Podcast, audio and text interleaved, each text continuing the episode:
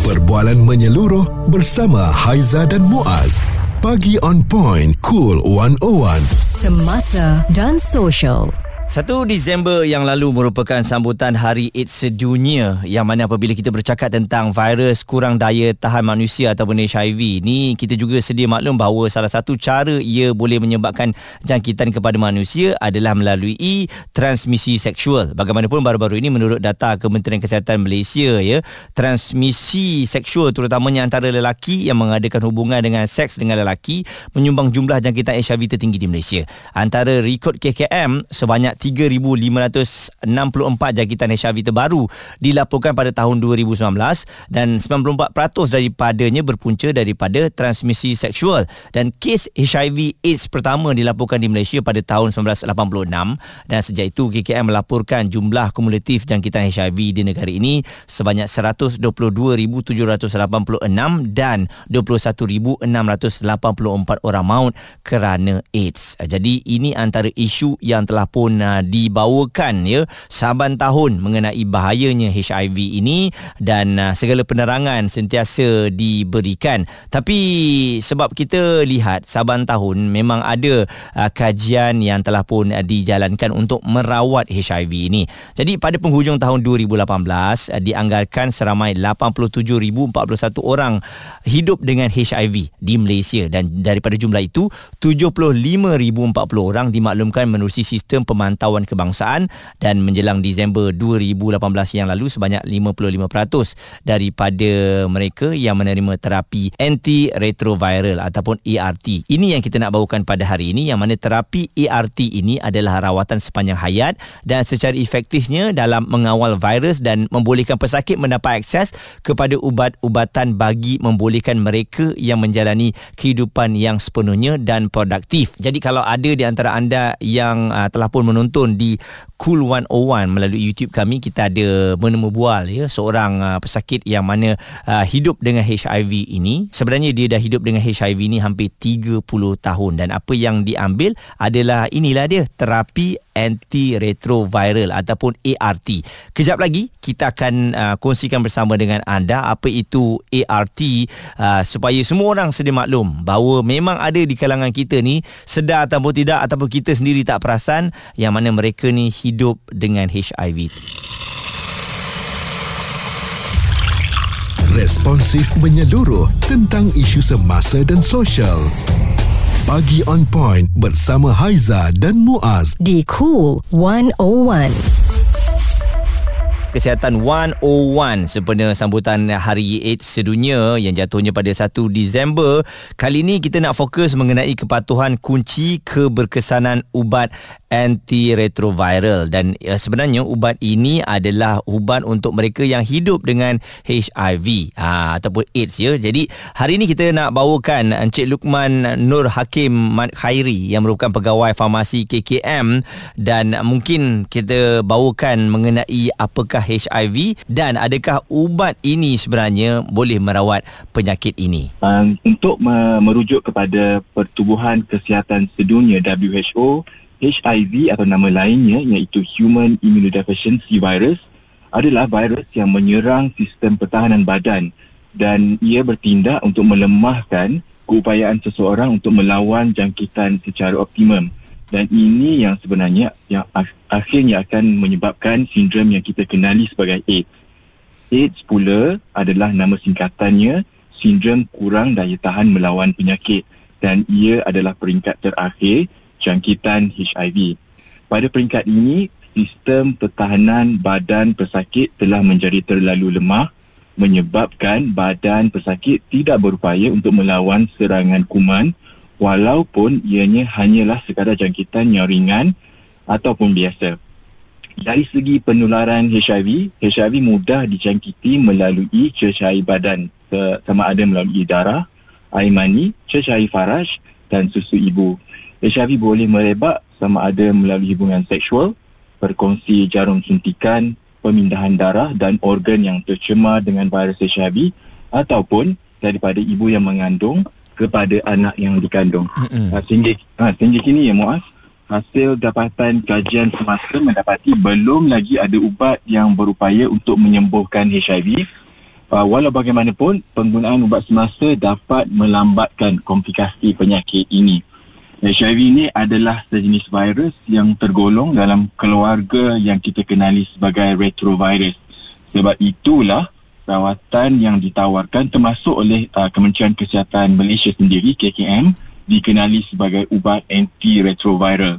Mm-hmm. Ubat ini kita uh, target untuk merencatkan dua proses uh, virus dalam badan iaitu pembiakan dan juga kematangan virus HIV itu sendiri ubat ini bertindak untuk mengawal virus HIV, hentikan dia daripada berganda dalam tubuh okay. dan mengurangkan bilangan virus yang kekal di dalam badan sehingga keparas tidak dapat dikesan atau kita kenali sebagai undetectable. Uh, uh, kiranya sekarang ni Encik Luman uh, inilah yang uh, alternatif kepada mereka yang ada AIDS ataupun mengidap HIV ni dan dari segi kepatuhan ubat antiretroviral saya selalu dengar mengenai kepatuhan. Adakah kepatuhan ini maksudnya mengikut um, yang telah ditetapkan untuk mengambil ubat antiretroviral ni? Kalau kita menyebut tentang kepatuhan ubat antiretroviral maksud dia secara amnya adalah pesakit perlu bekerjasama dengan doktor dan ahli farmasi dalam merancang, memantau dan menjaga kesihatan mereka sendiri dan ini sebenarnya termasuk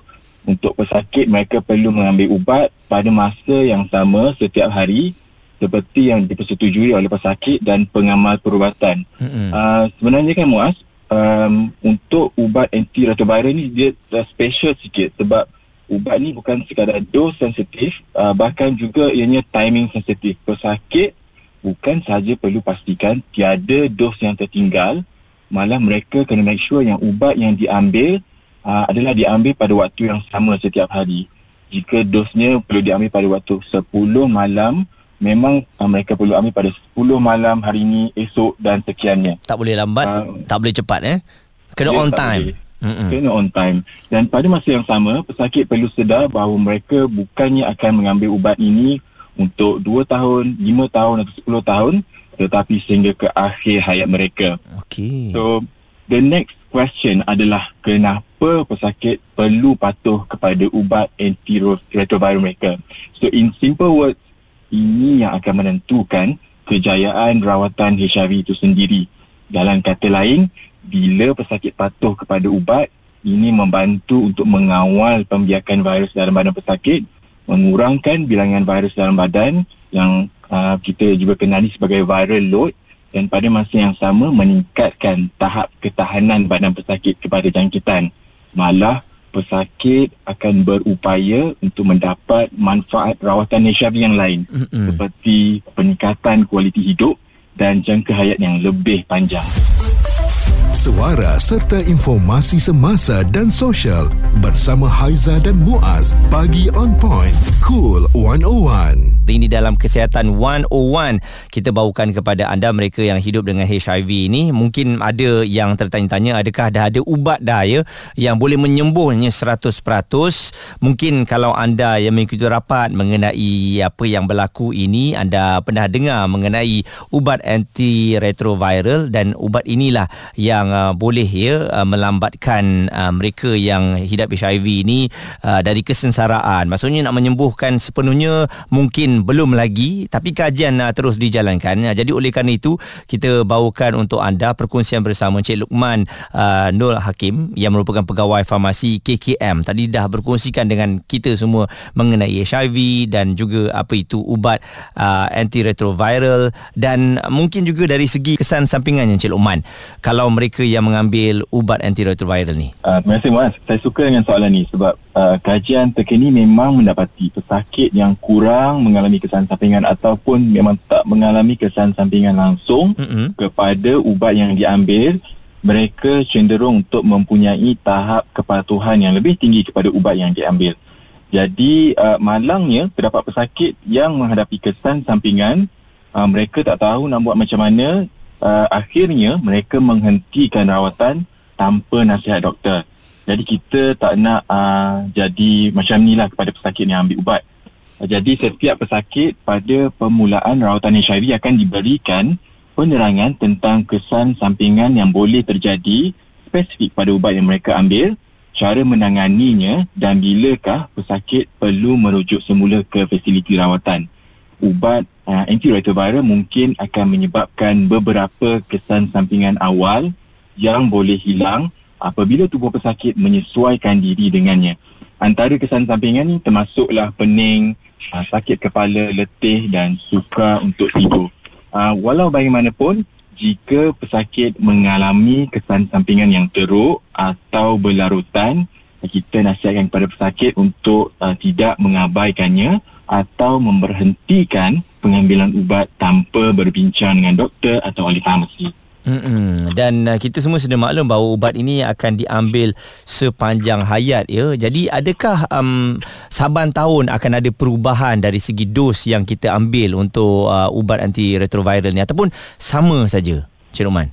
Um, kalau dari segi dos uh, untuk anti ubat antiretroviral ini saban tahun sebenarnya sama saja ya Muaz. Uh, kecuali uh, berlakunya uh, perubahan daripada daripada segi uh, fungsi hati ataupun fungsi buah pinggang uh, mungkin dari daripada segi itu okay. uh, um, uh, doktor ataupun ahli farmasi akan melihat semula dari segi kesesuaian dos uh, ubat yang diambil untuk uh, di-adjust ataupun ditukar accordingly untuk kesesuaian pesakit. Hmm. Okey, dari segi nasihat kepada semua para pendengar kita, sama ada mereka yang hidup dengan HIV ataupun masyarakat kita yang ada tanggapan negatif terhadap mereka ini, um, mungkin sebenarnya mereka tak sedar pun yang sahabat-sahabat ni ada yang hidup dalam HIV. Jadi kita kena sentiasa memberikan layanan yang sama kan? Betul? Takkan ada uh, kita nak mengasingkan mereka. Uh, mereka yang uh, hidup dengan HIV mereka berdepan dengan stigma bukan sahaja mengenai tahap kesihatan mereka, uh, mereka malah masyarakat juga meng menganggap mereka sebagai golongan yang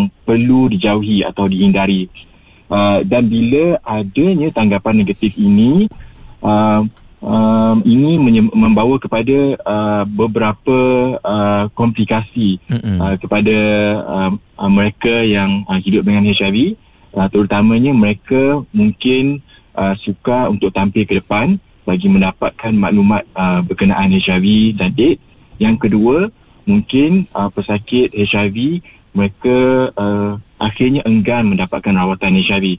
HIV ni uh, kalau menurut kajian uh, adalah virus yang lemah dan uh, sebenarnya HIV ni tak mampu bertahan pun di luar badan manusia. Um, HIV ni tidak boleh berjangkit melalui kalau kita berkongsi makanan, uh, bersin, batuk, uh, kalau kita berjabat tangan maupun berkongsi tempat tinggal, kerja ataupun belajar. Jadi uh, untuk pengetahuan Muaz dan seluruh pendengar, sambutan uh, Hari AIDS sedunia ni kita um, seperti yang Muaz sebut uh, di awal uh, slot tadi mm-hmm. uh, disambut pada 1 Disember setiap tahun untuk memupuk kesedaran tentang penyakit AIDS yang disebabkan oleh jangkitan HIV. Tahun ni temanya adalah Let Communities Lead. Ia juga sebagai salah satu usaha untuk meningkatkan kesedaran, pengetahuan dan kemahiran masyarakat mencegah HIV AIDS di samping meningkatkan penlibatan semua pihak termasuk kita supaya bersama-sama bertanggungjawab dalam usaha mencegah dan mengawal penyebaran penyakit HIV AIDS. Cik Luman Nul Hakim yang merupakan pegawai farmasi KKM berkongsikan bersama dengan kita. Itulah dia ya kepatuhan kunci keberkesanan ubat anti-retroviral bagi anda yang tak tahu lagi ya. Inilah ubat yang diambil oleh mereka yang hidup dengan HIV ini. Uh, mungkin ini pembelajaran yang baru untuk kita semua dan kesedaran bersama sebab itu Hari AIDS Sedunia ini sentiasa disambut setiap tahun suara serta informasi semasa dan sosial bersama Haiza dan Muaz. Bagi on point cool 101